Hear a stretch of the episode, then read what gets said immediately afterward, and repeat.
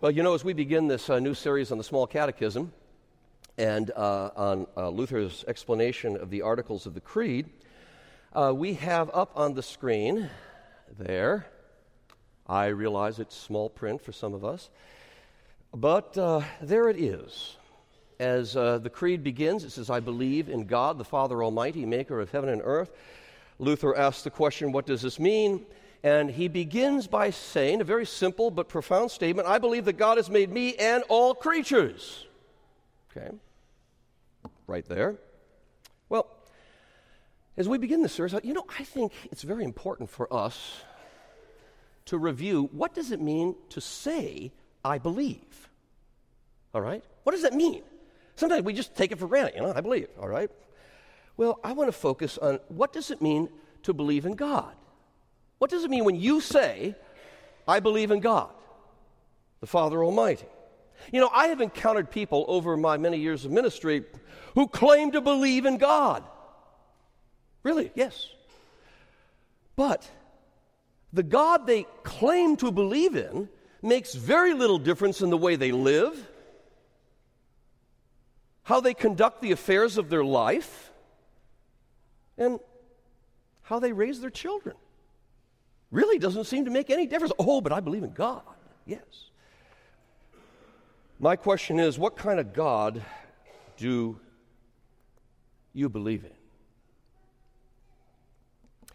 I really think that Americans are in love.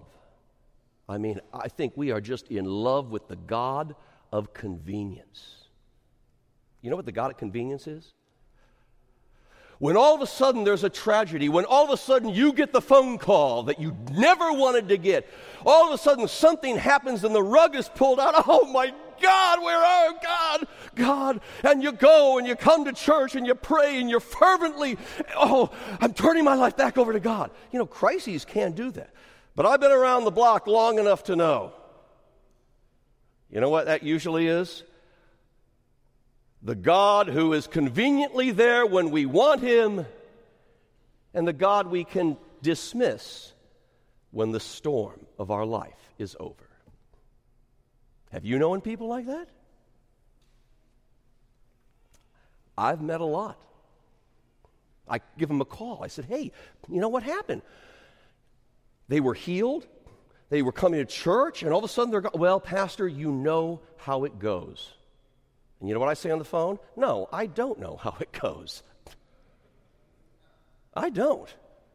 I would think you'd be so thankful. Oh, well, you know, busyness and this and that in my life. Oh, yeah.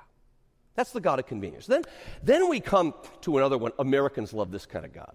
Oh, listen, this is like the Pillsbury Doughboy kind of God, okay? He is the grandfather God. I mean, everybody loves Grandpa. He looks like Colonel Sanders, and he just pats you on the head, you know, and says, oh, everything's going to be fine. He gives you a 20, uh, winks at you, and you know the best thing of all?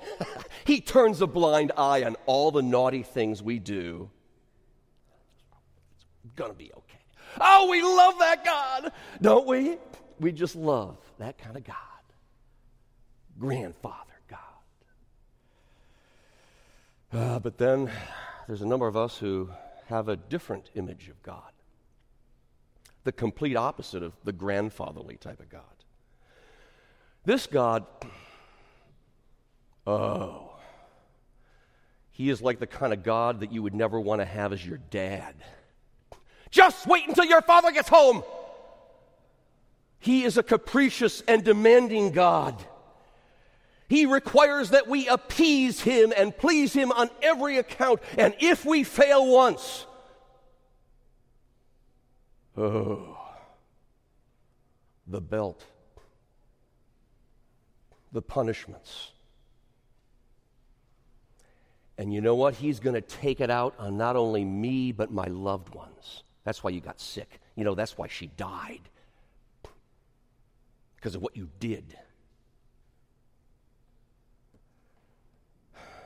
For those who have a God like this, they can never do enough.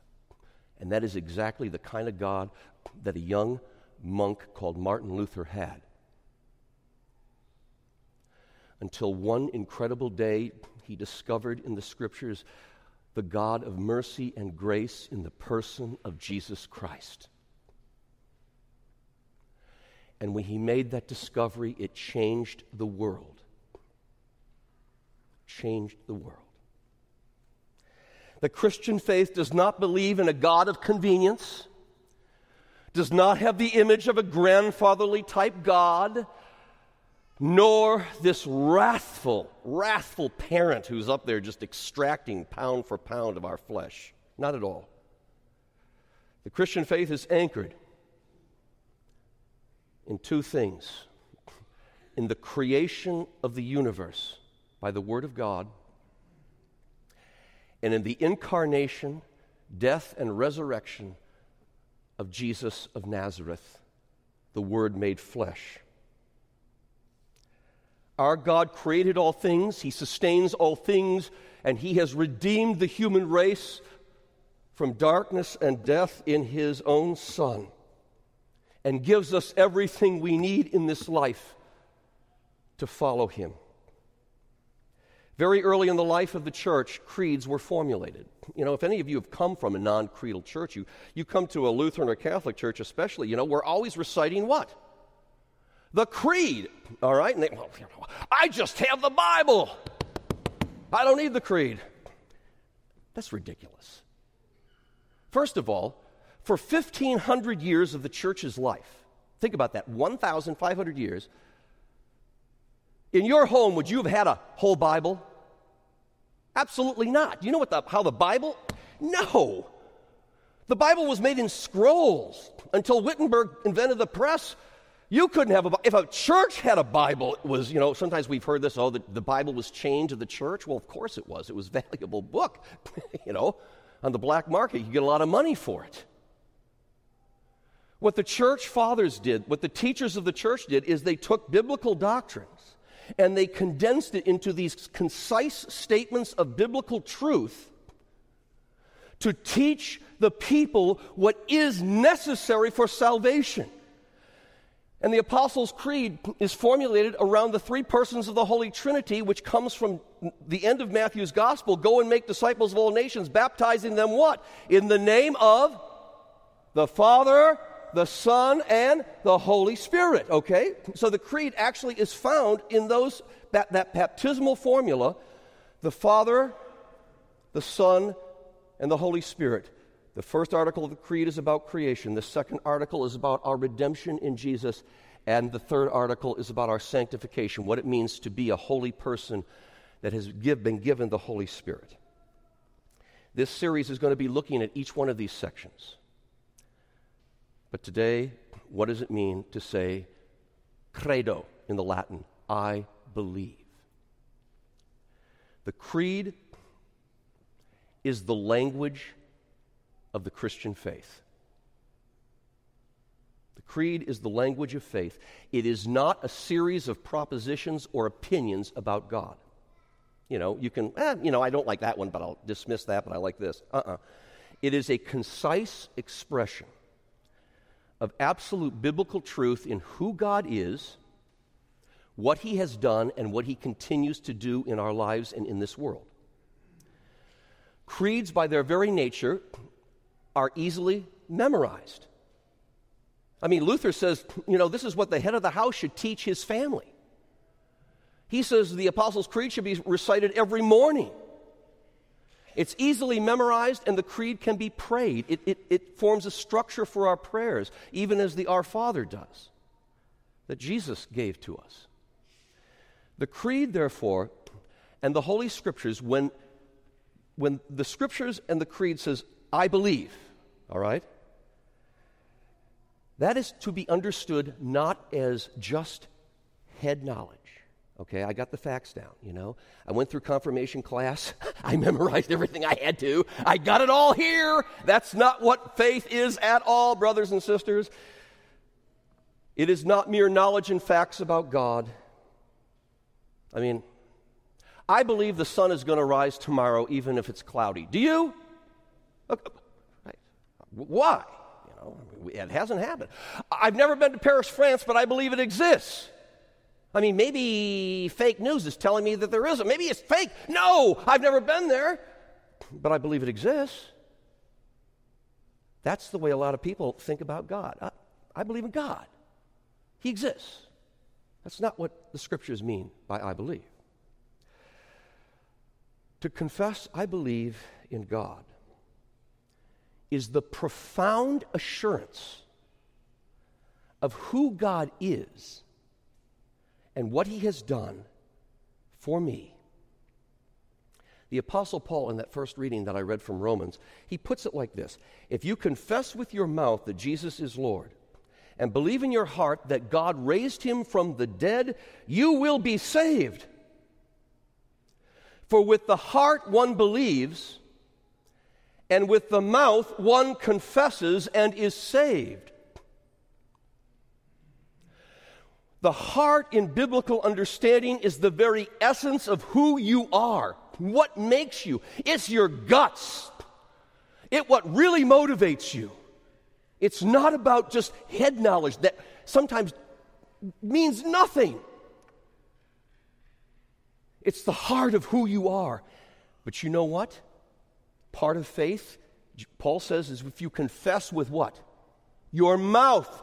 Confession of Jesus means the people around you, the people you know and meet, they know that you are what? A Christian. You're not hiding it under a bushel. You confess it because you see, then people will know that I'm a Christian. And that's where some of us have a problem. Oh, yeah, I, I don't want to look like a goody two shoes.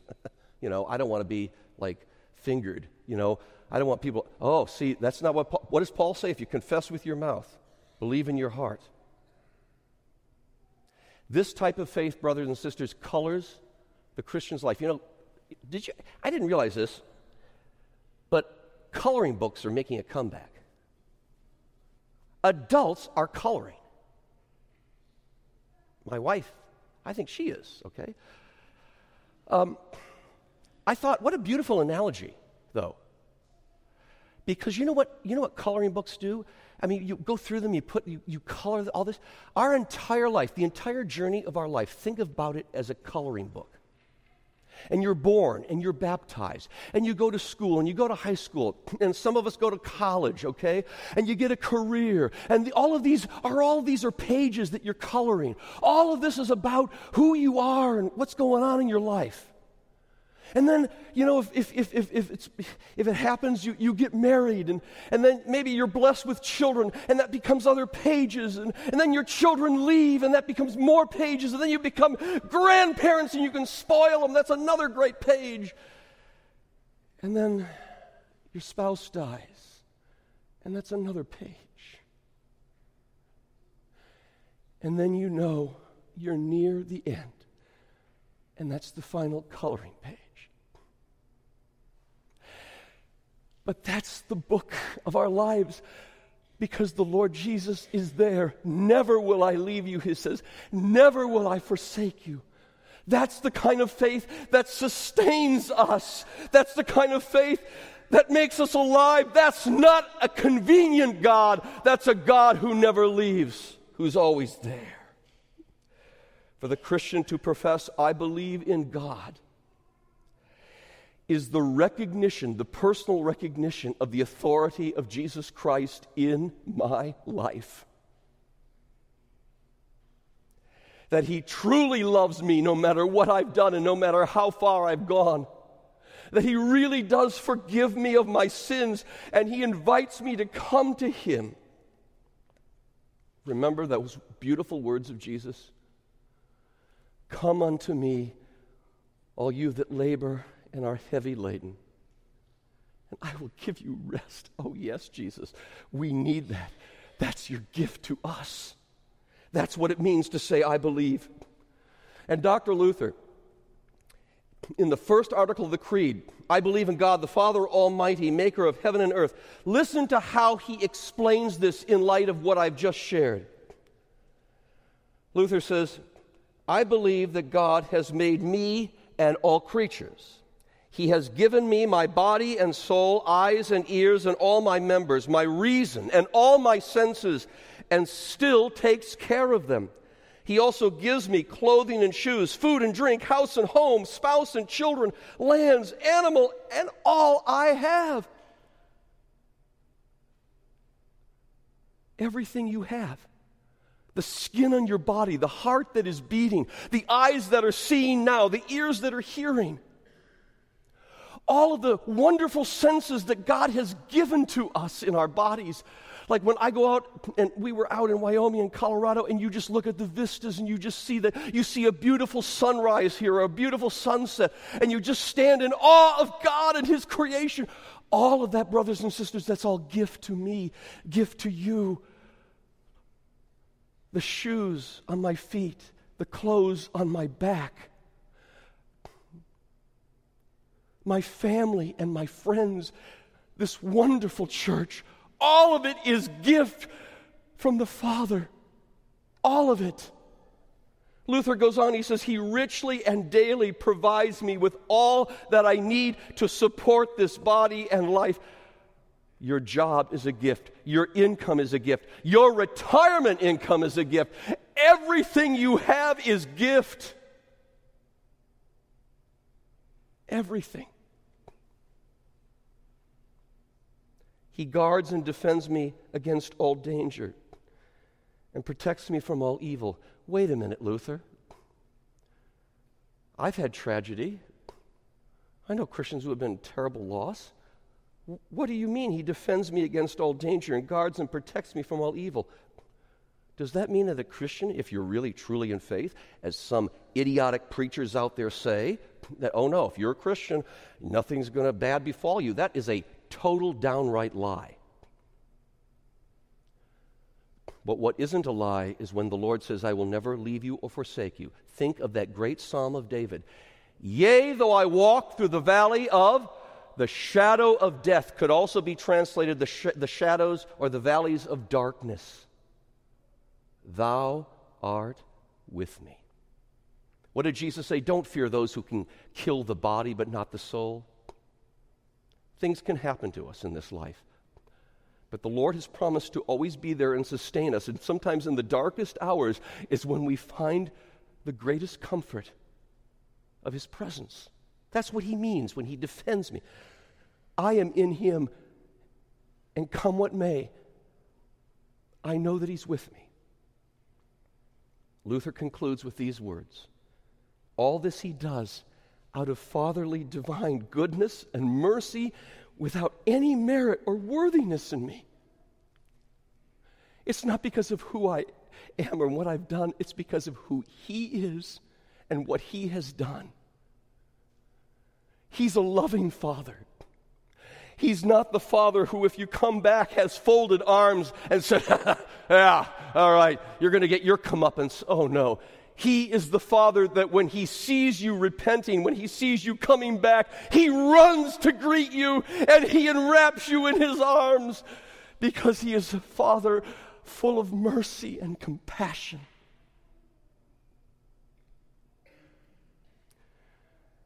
That's why Luther concludes with this.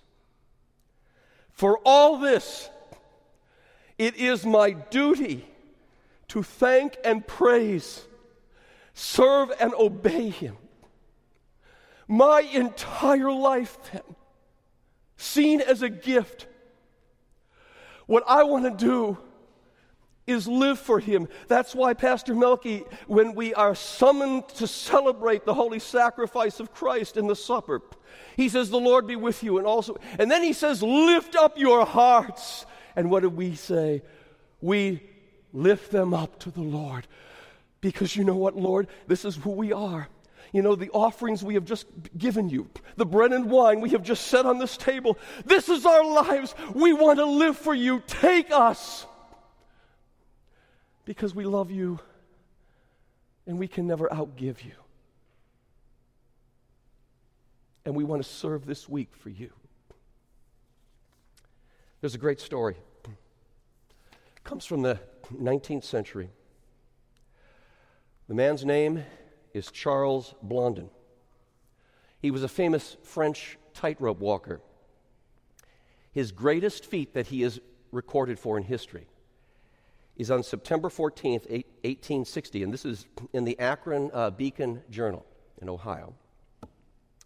He became the first person to cross a tightrope stretched 11,000 feet, almost a quarter of a mile, across the mighty Niagara Falls.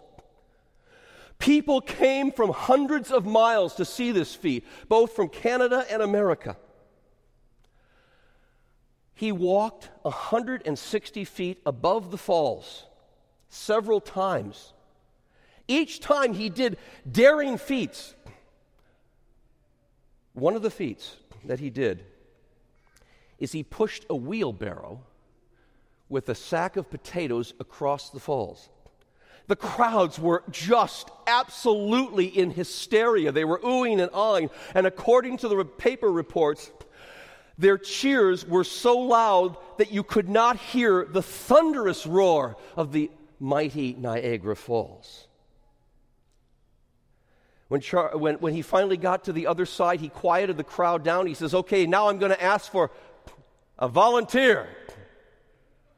He said, Do you believe that I can push a person in this wheelbarrow across the falls? Oh, yes, we believe it. We believe it. You can do it. And they were, Oh, yes. He says, Okay, who's going to get in?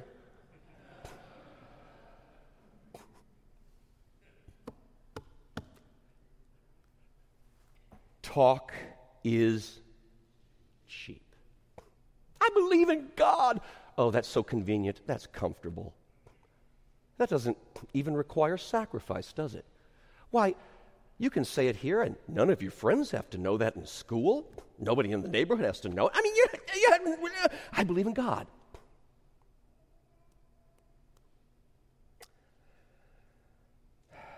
That's easy. It's another thing when you place your life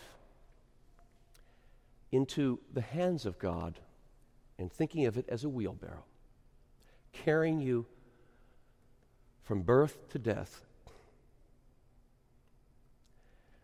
putting your life into the hands of this loving God, whose hands and arms were stretched out on a cross